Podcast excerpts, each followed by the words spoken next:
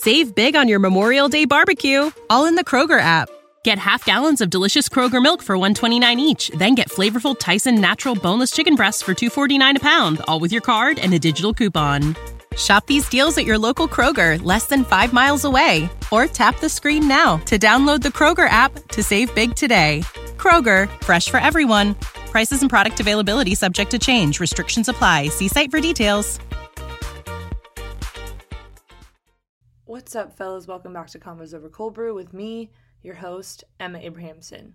Today we're talking to Grayson Murphy, who is a professional runner for Saucony, and she is a professional runner in a lot of different facets. So that is track, road racing, trail racing, mountain running. She is also an entrepreneur and she's a very busy lady, and we talk about a bunch of different things on this episode, so stay tuned. Also, a big update we are now on Patreon. So, if you want an exclusive bonus episode, ad free episodes, exclusive content, early access to merch, live streams, and more, subscribe to Patreon. The link is in the show notes. And it also really helps support the podcast. I really want to continue growing it, hopefully, do video again one day. And yeah, just getting access to bonus content. I really want to make it a community on there. So, go check out the Patreon if you guys are an avid fan of the podcast, it would mean so much if you took the time to rate and review on Apple Podcasts. It only takes 15 seconds, I swear, and it helps grow the podcast organically. And I'm able to get more high profile guests because it just establishes credibility. It seriously only takes 15 seconds, and I also love reading your guys' reviews. So go check that out, please. It would mean so much to me. This episode is brought to you by Inside Tracker. Do you want to run farther and faster and recover quicker and easier? Do you want to feel healthier than you've ever felt before? You need to make a change, and that's what Inside Tracker is all about. Founded by leading scientists in aging, genetics, and biometric data from MIT, Tufts, and Harvard, Inside Tracker is a professional health and wellness platform like no other. What's their secret? First, Inside Tracker uses its patented algorithm to analyze your body's data and offer you a clearer picture than you've ever had before of what's going on inside you. Then, Inside Tracker provides you with a concrete, science backed, trackable action plan for reaching your performance goals and being your healthy best. For me personally, when I got my blood work done, I realized I had super high cortisol levels. And I've always thought of myself as a stress free person. So that was really interesting to find out. And I literally would have had no idea if I didn't get this done. And then using their science backed trackable action plan, I've been able to make the nutritional changes I need to help lower my cortisol levels on a day to day basis. So it's super helpful and it's super informative.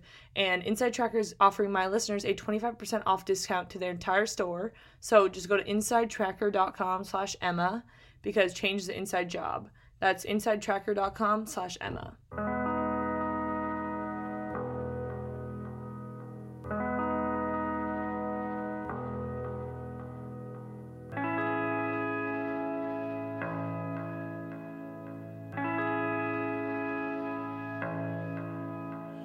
Grayson, welcome to the podcast. I'm super excited to have you on. You're a very highly requested guest, so I'm sure we've got we've got a lot of questions to get into today.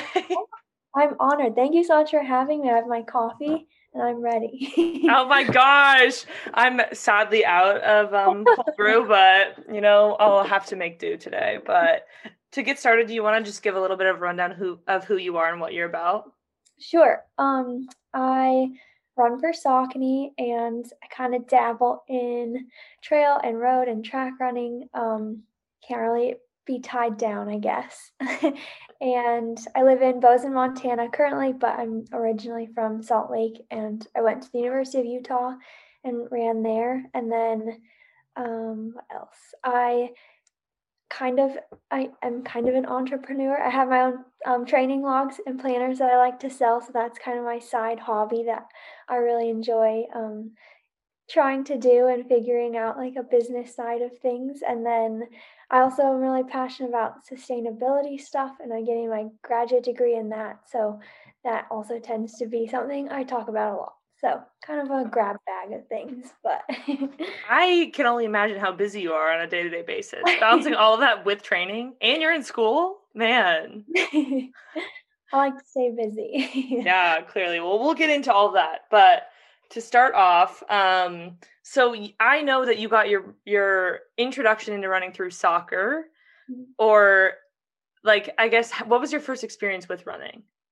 Definitely, yeah, soccer, like running on the soccer field or like conditioning, um, summer conditioning for soccer was always terrible. And we, I thought, holy cow, we're running like miles. We probably weren't running that far. We were probably running like two miles at the most, but it felt like forever. So that was my first introduction. And then to like actual running training, um, when I was switching over my sophomore year from playing soccer in college to running, that was like my first real time when I was introduced to running as a sport on its own. So, how did you switch from soccer to running then? Like, was the coach like, "Hey, you should switch sports. Come my team"? well, I was playing soccer at a D three school and just was really over the sport, and so I decided to transfer. Uh, I picked a school for engineering. That's what I got my undergrad degree in.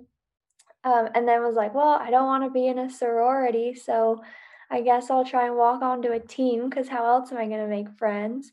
And I emailed the coach and was like, I ran soccer or I played soccer. Um, I had run one track meet in high school as a dare from my friends, me and my twin sister did. So I had like two times to give them an 800 and a 400 that I ran like in trainers. Um, and I was like, I run in soccer. I'd really appreciate if you like let me try out or walk onto this team. And he was like, sure, we have a spot that the team is Santa Clara and they're great coaches, but they don't have like a high level of talent. So they were like, whatever, you can be on our team. so, yeah. Very interesting. So then you transferred twice because you went to Santa Clara and then you went to Utah. Yeah. So why'd you go to Utah then? So after two years at Santa Clara, I had progressed significantly in running and then I was like, wow, I really enjoy this. And it would be great for me and my wallet and my parents' wallet if I could get a scholarship for this to get school paid for. So I decided to transfer back to Utah um, and just like get the chance to have a sports scholarship and compete in the Pac 12, which was really cool. And then I also, that's when I started dreaming about running professionally. And I knew that I needed like the resources and just environment to be able to do that that I'd get at Utah. So kind of a factor of things. But yeah. So what was the first school that you were at? Um, Sweet Briar College in Virginia. Sweet man, you were all, all yeah. over the place. yeah, were you like hesitant to transfer again? Because that's like a big deal. Like it, you're moving your whole life. Yeah, originally the plan I was kind of originally looking to transfer as a fifth year grad student, but then when I was talking to these coaches and I just started the process earlier enough, they were like, well, why don't you just come for two years instead of one? And I was like, yeah, that's a good idea. That saves a lot of money. Um, so that's kind of why I picked Utah was because it was going home for me. So I kind of knew I'm mitigating some risk. Like at least if it blows up in my face, I'm at home in a familiar city, living close to where I grew up with my family. So at least I've got that going for me. Yeah. What do you think was like the biggest difference between soccer training and track training? Like what was the biggest surprise as well? Um well, I didn't know about like GPS watches. I didn't know like running watches were a thing when I first got to Santa Clara and so I had I didn't have one obviously and then I had to learn like about running shoes and um, spikes. I'd never worn those before. And then just i think the training is a little more intense. Um, like a lot of soccer is not painful in the way that like track training is painful so that was kind of different. Yeah. I could imagine. I just can't imagine like learning the sport of running though while you're running d1 in college it was interesting i think it was kind of like a you either learn it or you're going to get spit out and chewed up it's kind of like do or die. But yeah, I had teammates too, and they were very. I think they thought it was funny that I was asking them like, "Well, how far is 5K?" and "How do you run a cross country meet?" And I think they were they were really nice, and I owe them a lot for teaching me stuff really quickly. yeah, that that is very nice to have understanding teammates. I feel like it'd be just fascinating, and to see your improvement too is probably wild. Like, oh, yeah. would you say when you first started running, like you were already pretty good, or did you just show improvements over the years? I think both. I started, I definitely would say I started at like a decent level, but my first cross country season, like the beginning of that, I was in the slowest workout group. And then, but by the end, I had progressed to be in the fastest workout group on our team. Um, so seeing that, and I think that was part of what like drew me into the sport was the huge learning curve and just like 10 second PRs like every race and PRing in the mile like in a 5K and just seeing like that improvement has been kind of intoxicating, which isn't necessarily a good thing because now I've set myself up to where I'm like, oh, if I don't PR by 15 seconds, I'm it was a bad race or something. Yeah, that that is hard. Once you get to that certain level, it's like a 0.5 second PR in the mile is a good thing. So yeah. it is crazy. And I feel like I miss having those big jumps. You know, it's so it's so fun to have those massive jumps. You're like, I improved so much, uh-huh. and then by the time you get to college, it's like one second is good. You're like, oh. yeah, yeah. My high school was kind of my college years. I like to think, and then my pro years are like condensing. Everything is like a very condensed timeline. Yeah, it sounds like it. Um, so then you went to Utah. You had a very successful career there what was the difference between Utah and Santa Clara experience?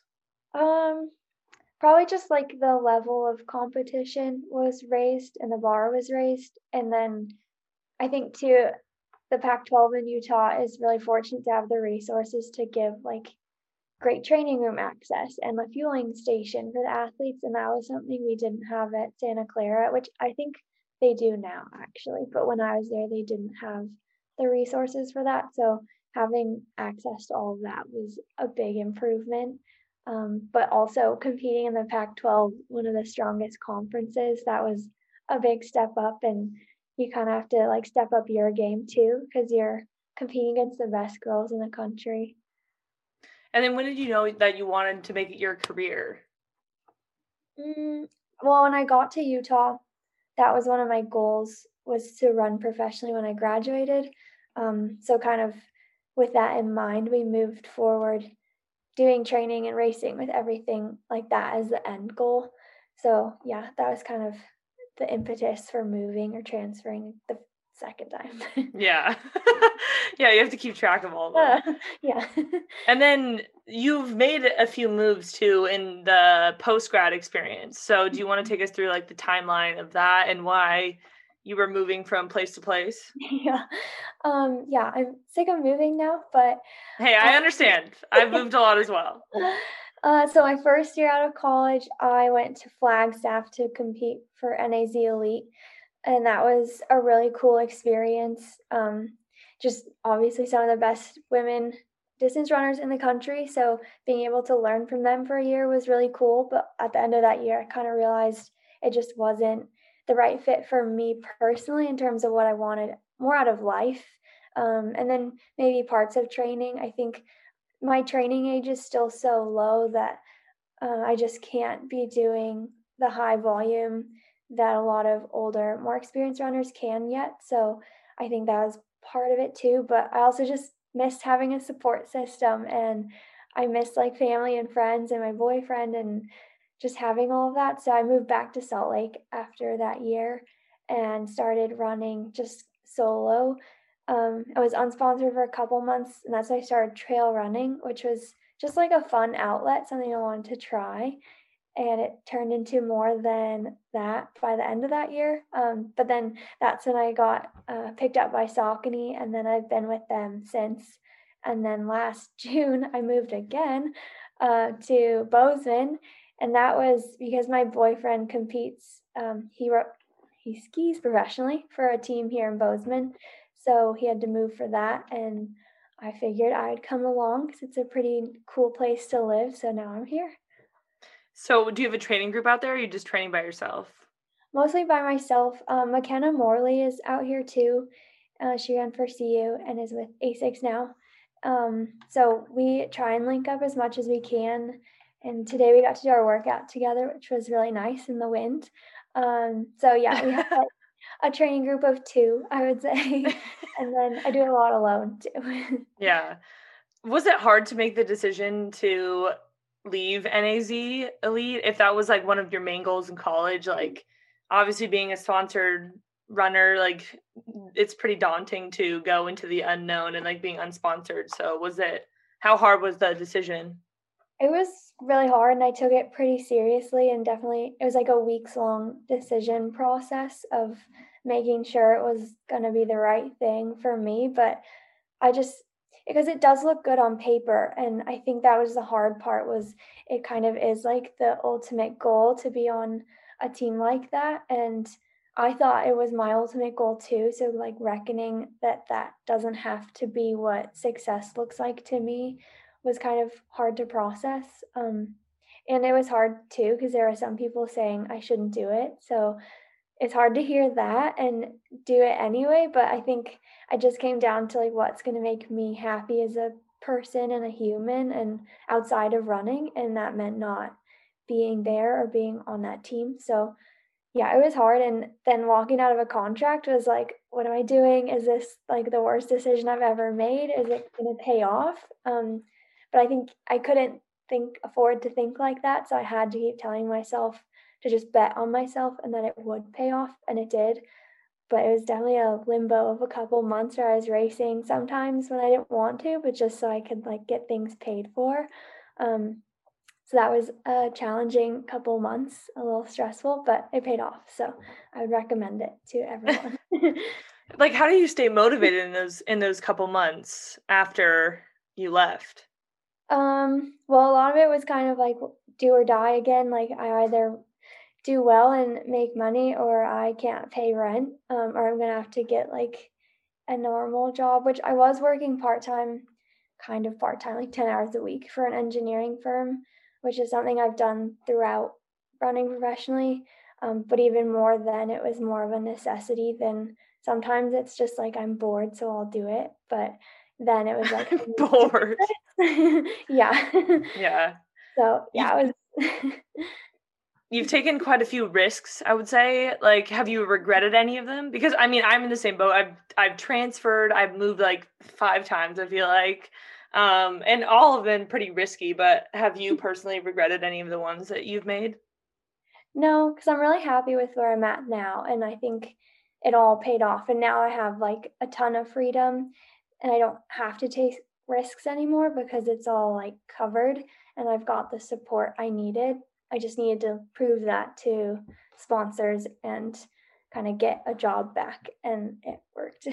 yeah, I mean, that just shows that taking risks does pay off. So I'm a big advocate as well yeah. of taking risks. So Grayson and I are both ones that have proven that it's a great thing to do. So go do that if you would like. Um, within reason. yeah, within reason. You know, you got to think, think it out first, weigh the pros and cons, but take the risk. Yeah. Um, well, I want to dive into like the difference between like your road racing, your track racing, your trail racing, your mountain racing. Like, I feel like four very different things. Um, so how did you get into like was trail running your first i guess so it probably went track racing then road racing mm-hmm. then trail racing yes so when did you got into the longer stuff probably with naz elite i would mm-hmm. assume yeah and then how did you get into the trail side of things i just on a whim, um, I did like going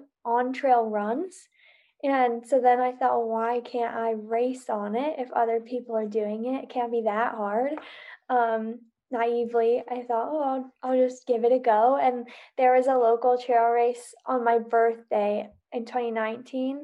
So I figured that will be a fun birthday present. I'll just go do this. And I had a high school friend that was doing it. So I just signed up with her and Man, you're a true you're a true runner. If you say this is a great birthday present, let me go rip my body on the trails for my birthday. Happy birthday to me.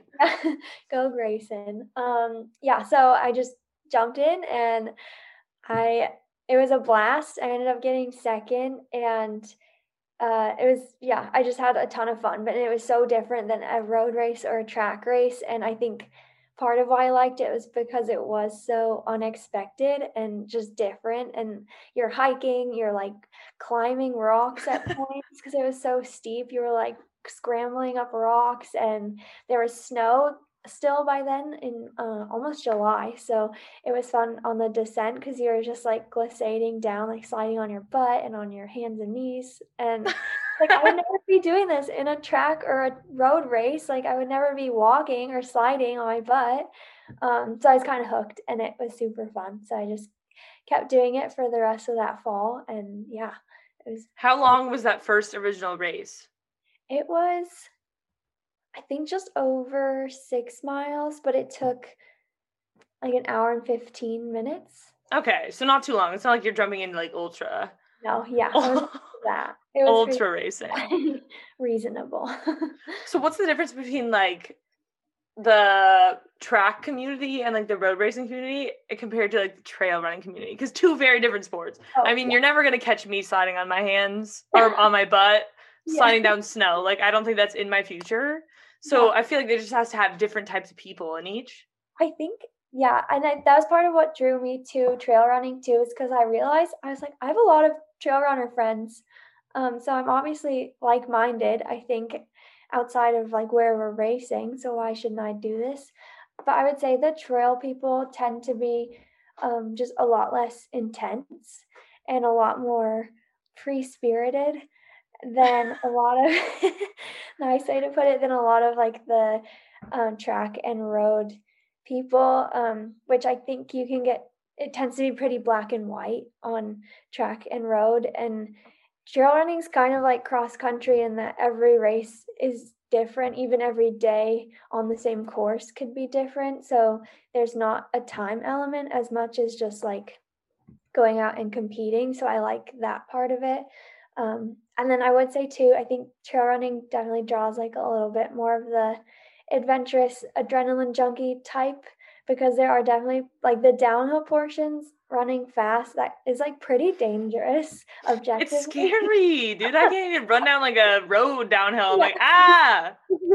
So like thinking and I think that's why I like steeple too, because sometimes I think like, wow, I could really hurt myself. How exciting! I think I would be like kind of an adrenaline junkie if I got to jump out of planes or something. So I think that kind of person tends to trend more towards trail running than like the road and track crowd.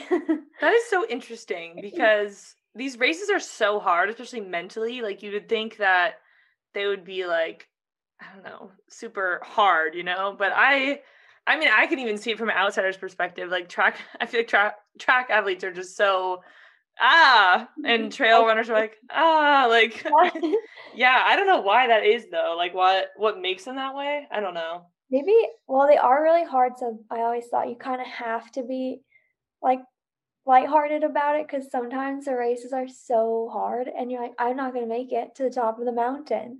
Yeah. And then you get there, like, how am I going to get down? Um, and it's hard not to be happy when you're like the views you get are when you're up there are just like insane. You want to take pictures of everything. So it's hard to not be dancing around at the top. And I don't yeah.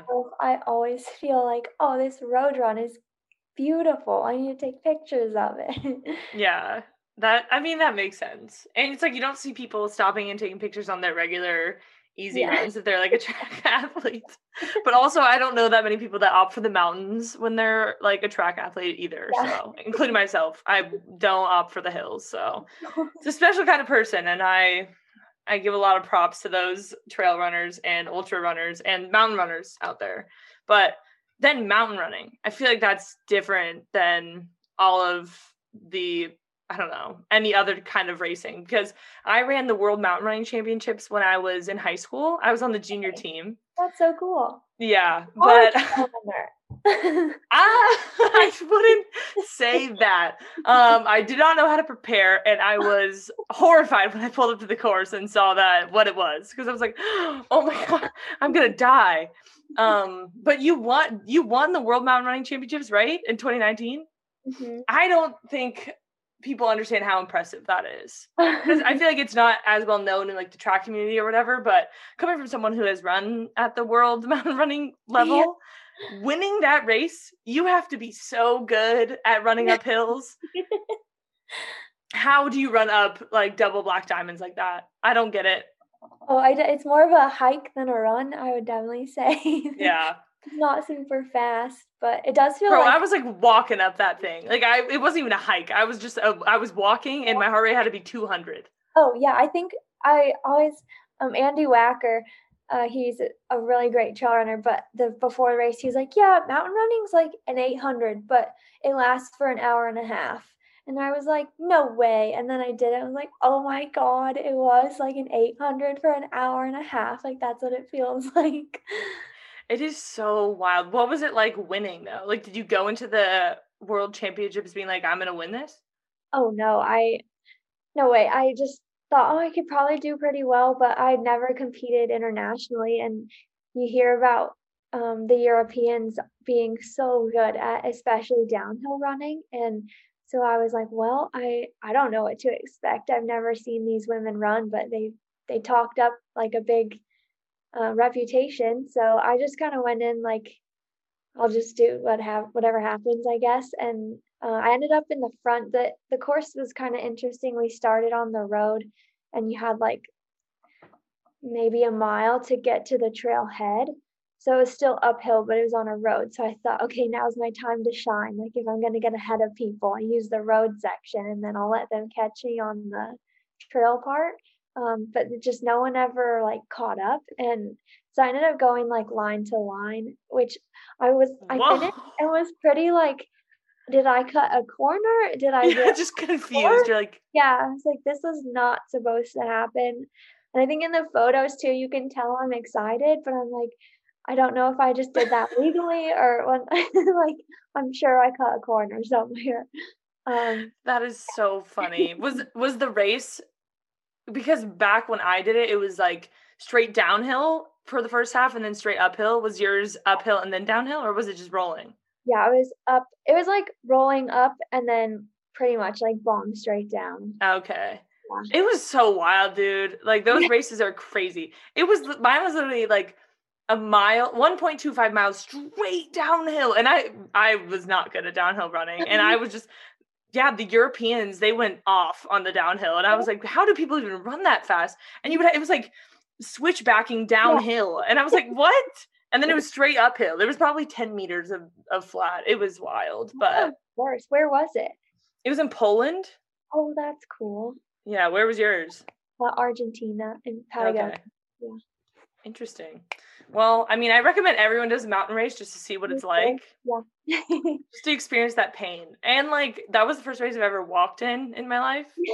so I was like I've like it had just never even crossed my mind to walk in a race. Yeah. And I had to walk. It's very humbling when you realize like it's just literally too steep to run. You yeah. have to walk. Yeah. Yeah, man. Big shout out to today's sponsor, which is Green Chef. Green Chef is the first USDA certified organic meal kit company. You can enjoy clean ingredients you can trust, seasonally sourced for peak freshness. You guys have heard me talk a lot about Green Chef. I am obsessed with them.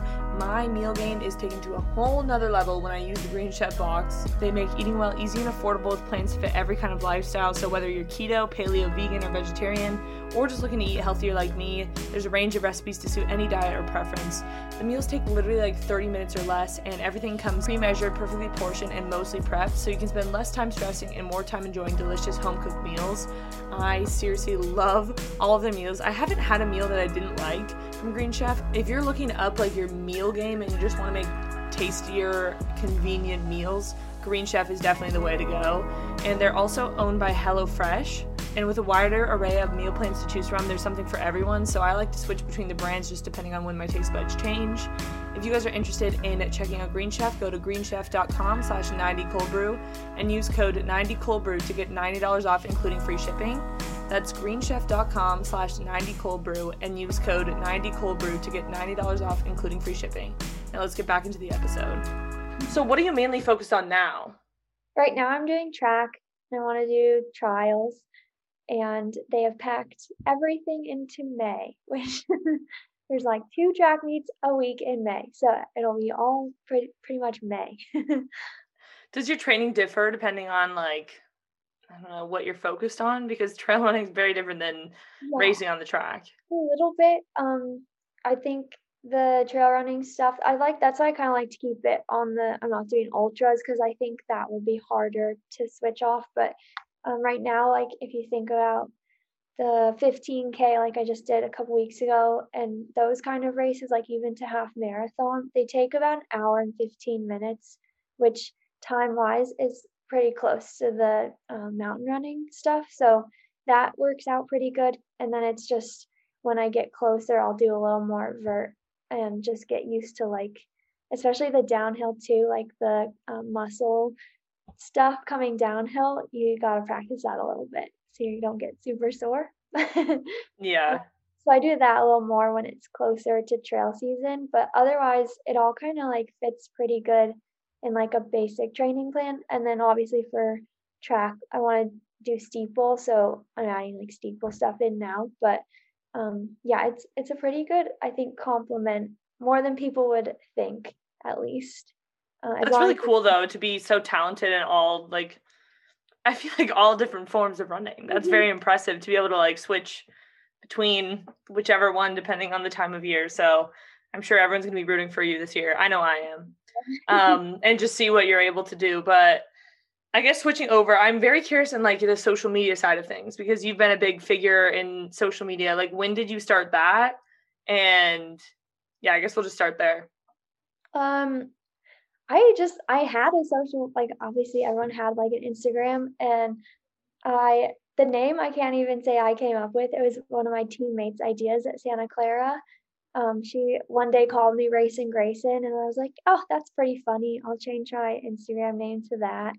Um, and then it just like kind of grew organically. I wasn't really trying to grow it, but then by the time I graduated and was going into the pro world, I kind of realized how big of an asset that can be as a pro runner, um, which I think some people give it a bad rap, but I really do think that um, for companies, it's like a great option, especially if you're not just like wearing clothes and looking nice, but if you're like speaking out on important topics um, that are meaningful. So I kind of just from there started kind of using it more as a platform um, to help me and my brand and sponsors and just like social justice, I guess. um, yeah, so it just kind of has grown pretty organically, but now it's something that most of the time I enjoy. Sometimes it gets a little overwhelming, but I think that's probably everything. yeah, I was gonna ask next, like, what are the pros and cons of having a platform like that? Pros definitely, it's really rewarding to hear when people say like you inspired them to do good, whether that was like seeking out a therapist for mental health or having the courage to transfer or like even just running that day. Um, it's like if that's pretty fulfilling. Um, but then definitely cons is you're putting yourself out there in a vulnerable position and unfortunately people take advantage of that which is silly because someone's being vulnerable with you um, you shouldn't like attack them in their vulnerability, but it happens. And so, yeah, dealing with that too is not fun, which I'm sure you've had doses of as well. But I definitely say there's like a hundred nice comments to the one stinging comment. And even though that's the one you remember, you have to put it into perspective. Yeah. It's so true. And it's, I think that's for any like person that has a platform like that. It's like, mm-hmm. the one comment, the one mean comment is the one that sticks with you, and it's so dumb because you get a hundred nice ones, yeah. but the one mean one, and it took me, I don't know, a couple of years to like be able to deal with the one mean comment.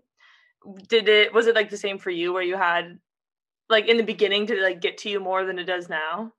Um. Yeah, and I'm pretty, I'm pretty soft. I guess I don't have a hard shell, so it's. Oh gosh, social media is a hard place to be then. It still gets to me um, so yeah, I just try and avoid like avoid LetsRun at all costs. Oh, uh, I I literally blocked myself from going on that yeah, site. I hate LetsRun. I've seen it twice, and like both times, have ended up in tears. And oh, same. It literally caused me mental distress yeah. in college. So yeah, just kind of knowing boundaries and and not responding, not engaging with those people too has been a good practice to do. I think is just to nip it in the bud and don't don't give myself time or space or waste my breath on those people.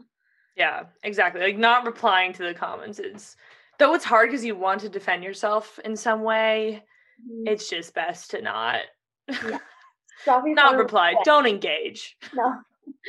At all costs. Yeah. Do you think it's important for the sport? Because I feel like that's a hot topic. Like, I don't know, ha- like building your brand and stuff. Do you think it's important for the sport of running?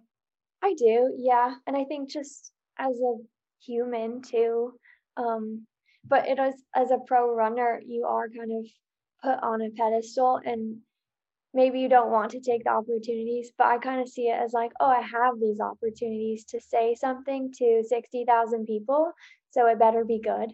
Because who gets that opportunity all the time? Not a lot of people do. So I want to take advantage of it and speak out at things that matter to me and should matter to other people. Um, and then I think too, there's that whole debate of the sport is killing itself and we need more fans to watch, but you need to get people engaged in the sport at a low level too, like with the athletes. So if someone can be like, oh, I talked to Grayson and she DM'd me back, and then I'm going to pay now to watch her race on FloTrack, I think that's a really good um, circularity in the process of the sport. Yeah, I really agree. I mean, I'm not a professional runner, but obviously I'm very ingrained in the running world. and it's great to see people like you using your platforms for good. I mean, I don't know many people in the running world that like don't use their platforms for good, but there are people that like, I don't know, take advantage of having a big following, but um I can only imagine. I feel like it just must be a lot of work though to have that platform because I know like I mean, I still work out, you know, but I'm not a professional runner. Like how do you think it's sustainable for like other professional runners to do what you do? Because i know how much work goes in behind it. And i know that's like a turn off to a lot of pro runners who are like oh i don't want to put in the work to like build my brand. Do you think it's worth it for them to do it? I think if they feel like it's worth it to them personally, then it's worth it.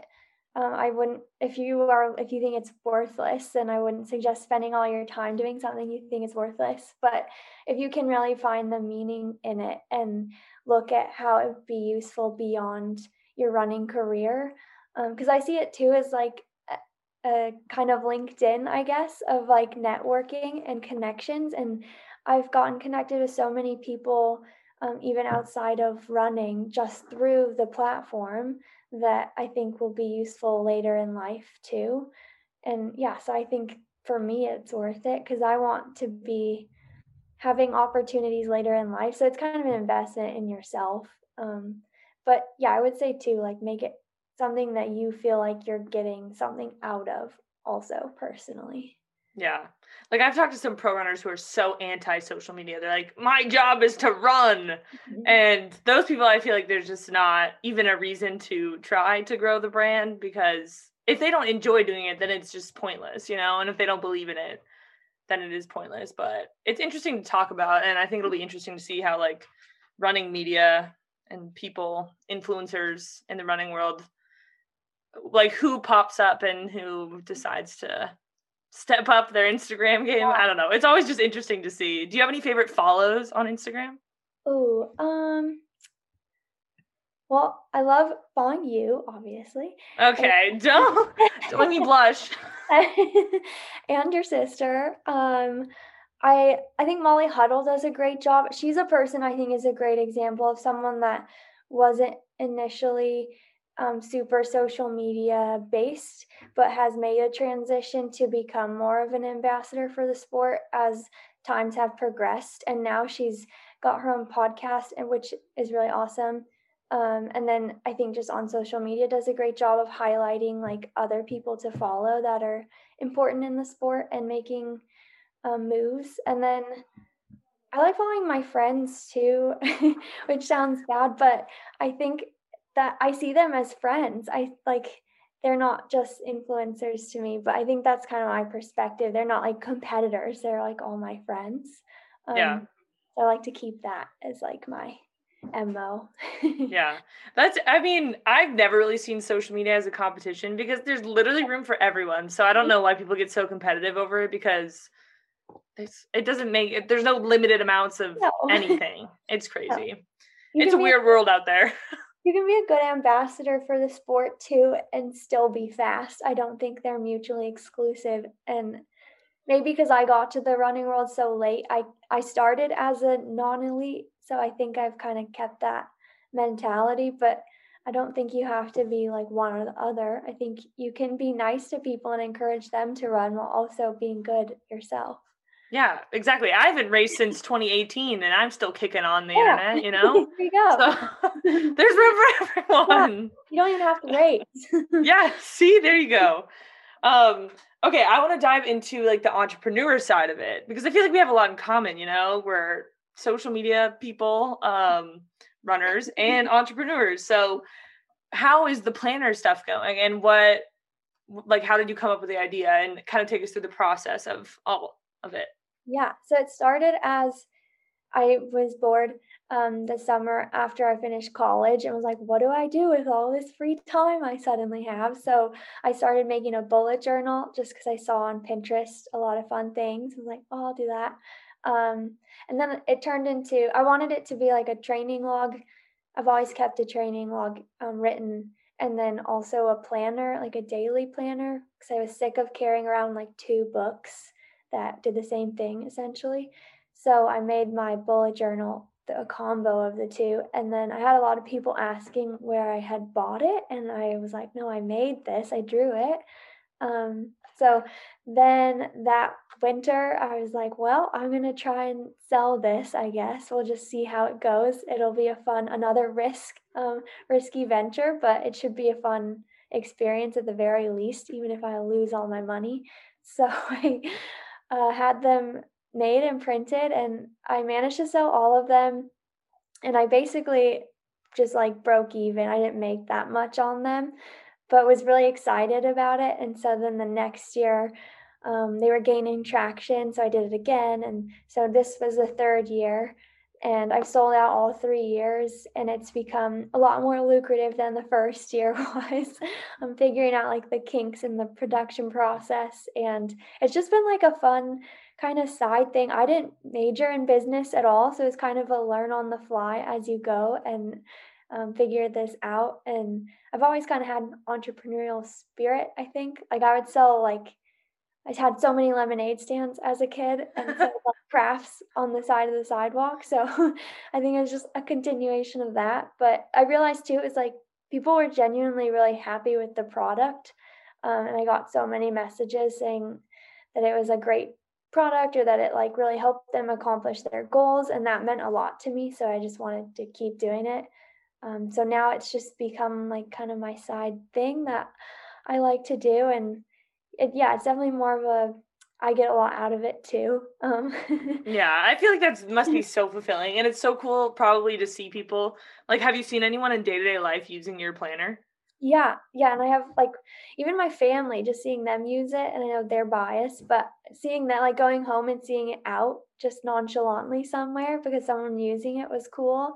Um, yeah, and it's been fun to see on Instagram people tag me and stuff. And this year had a mental health special edition. Uh, every year there's like a mental health journal prompt for every month. And I like that because I've had a lot of people say that that's been good, especially after 2020 and how hard that was for people. So that too has been like really rewarding. Yeah, man, I can imagine that. That is so cool. And it, I had your planner probably the first year, the blue one um yep, because you sent it to me and it was so cool. And i like i have no idea how like that whole process works but it was like so professional looking and looked great. Um and i loved it. So i i don't know i'm really inspired by your whole entrepreneurial thing. Mm-hmm. what have you learned along the way do you think? Like what's the biggest learning lesson for you? Mm-hmm. um it's been practical things like just learning like how much stock like how much product to buy and then how to, much to sell it for and how am i going to ship this to all these people? Because i've been shipping and packaging myself the last three years and it's kind of grown to where it's like maybe i should not be doing that all myself because there's too many. Um, and then kind of like the fun i think the most fun part and maybe you felt this way too is learning how to market it um, in a way that's effective but not annoying to people. And like how do you sell a product? I know. I, I still don't know. I'm like always interested in marketing, but Mm-hmm. that's probably like I mean I I studied business. I didn't learn that much about um entrepreneur stuff to be honest. It's a lot of trial and error, but marketing was always like my interests. But Yeah. I completely agree. It's like how to not be annoying. yeah. Like But I like I literally post my my bars every day. I'm like eating a bar, and everyone's like probably like, "We know you eat it every day." I'm like, buy them. yeah, please buy them. Yeah, it is um interesting though, but that I don't know. I feel like a lot of people probably in the running world too are just really inspired by all of the things that you do, including entrepreneur wise. And I just can't imagine how busy you are on a day-to-day basis with that Oh. and school. So props to you. Thank you. Yeah, right now it's not bad because I it's like they are sold out, so I'm off until like the summer when I start um, planning to make them again. But hopefully, I'm trying to get a publisher this year so that can like shift some of the responsibility from me to the publisher, so I'm not so employed full time as a shipping person. Shipping Yeah. Boxing up the planners, Yeah. yeah.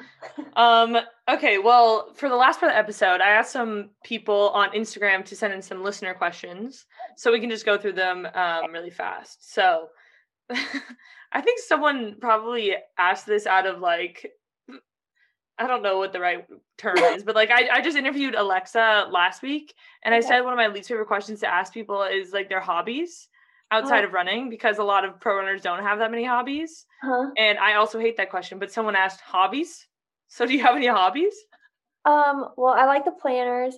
I also really like reading, like um classics. I like to try and like check off all the classics. And then I like camping a lot. That's cool. I mean, living in Montana or Utah, I feel like there's a lot of that out there. Yeah. Also, Utah is beautiful. Like I only went for the first time last year. It's a gorgeous state. right? I'm biased, but I think it's the prettiest state. Yeah. I I honestly agree. It's like I love California, but it's very beautiful in its own way. It's very Yeah. unique. Yeah. Um I need to spend more time there. Maybe I should go camping out there. Yeah, you can come. I'll take you. We'll go. Yeah, sounds good. We'll plan for it this summer. Yeah. um so okay next question bun buns shorts or spandex Buns. yeah i feel like Okay. anyone is gonna I've Any decided that runner. people who say otherwise haven't worn buns before because if they had, they would know how comfortable they are compared to spandex.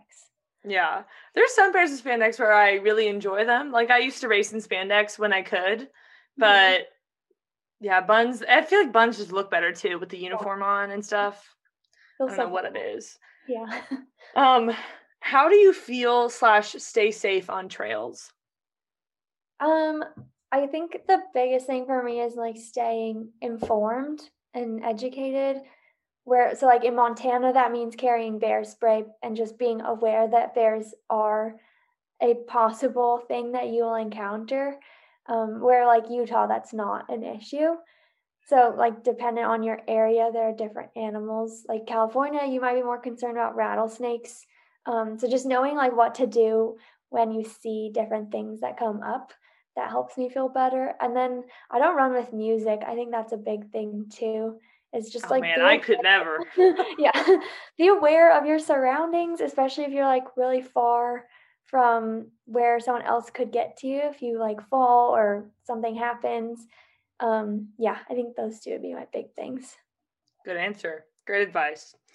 Um, I already kind of asked how to get into trail running. Do you have any like tips?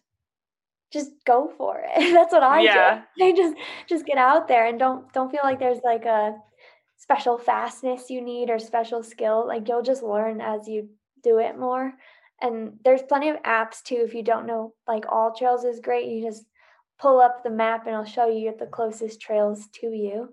Um, and that's a great place to start. I feel like going with other people too would probably be fun. Yeah, that's a great way too. Friends. Yeah. I have like no experience. I'm just offering unsolicited advice here. We're gonna go camping and then we're gonna go trail running while we're camping. wow. Oh my gosh, you can see me in my element. I'm gonna fall, by the way. I always fall when I go on trails. Um, okay. Do you know Morgan Pearson? Yeah. Okay, he asked, If oh, you were given ten thousand dollars but had to spend it all in one day, what would you buy? Um, maybe my student loans, or I would buy like more school. you buy your student loans. Um, good yeah. answer. That's like smart. maybe I'll buy. I don't know what Morgan expected out of that, but um, I I mean that's a smart answer. You're being very smart with your money, so good job. Thank you. um, favorite track workout? Ooh, I kind of like 400s or miles. Oh, repeat. Oh, interesting. 400s for a Not, long distance runner. yeah, I would be like it'd be like 2400s. I like oh. 10 or yeah, or 5k. 400s are fun. I like 400s as well. Yeah. um, maybe not 20 of them, but yeah. Um, okay, last question. Do you have any advice that you would give to your younger self? That's a good one. Um, to be like not worry so much about what other people think because I I think I did like forge my own path and it does appear that I like kind of dance to the beat of my own drum but I definitely like still worry and get anxious a lot about what other people think and I think if I could just trust myself more and not have like a weeks long process of like deciding to trust myself if it could be like a couple days even um, that would really take a lot of the stress out of things That's good advice. I Always go with the gut. I feel like the gut yeah. feeling mm-hmm. it's always the right one. Um well this was a great episode. I learned a lot about you and I'm sure a lot of other people did too. Where can people follow you at? Though I'm sure probably the majority of people that listen to this already follow you, but where can they check out your stuff? Um, so I Instagram, Twitter, and website are all Racin Grayson, um, either underscore or a dash. So you can find me there. Awesome. Um, well, thank you so much for coming on. To close out the episode, can we get a good old peace out, fellas? Peace out, fellas. Thank you guys so much for listening to today's episode of Convos Over Cold Brew. I really enjoyed talking to Grayson and just getting to know her a little bit better. We have a lot in common, so it's just awesome to hear someone else's perspective on being a runner, entrepreneur, social media person. Again, if you love the podcast, it's awesome if you rate and review on Apple Podcasts. It helps me out so much. Follow Convos Over Cold Brew Pod on Instagram to submit listener questions. And I will hear from you guys in the next one. Peace out, fellas. Save big on your Memorial Day barbecue, all in the Kroger app. Get half gallons of delicious Kroger milk for 129 each, then get flavorful Tyson natural boneless chicken breasts for 249 a pound, all with your card and a digital coupon. Shop these deals at your local Kroger, less than 5 miles away, or tap the screen now to download the Kroger app to save big today. Kroger, fresh for everyone. Prices and product availability subject to change. Restrictions apply. See site for details.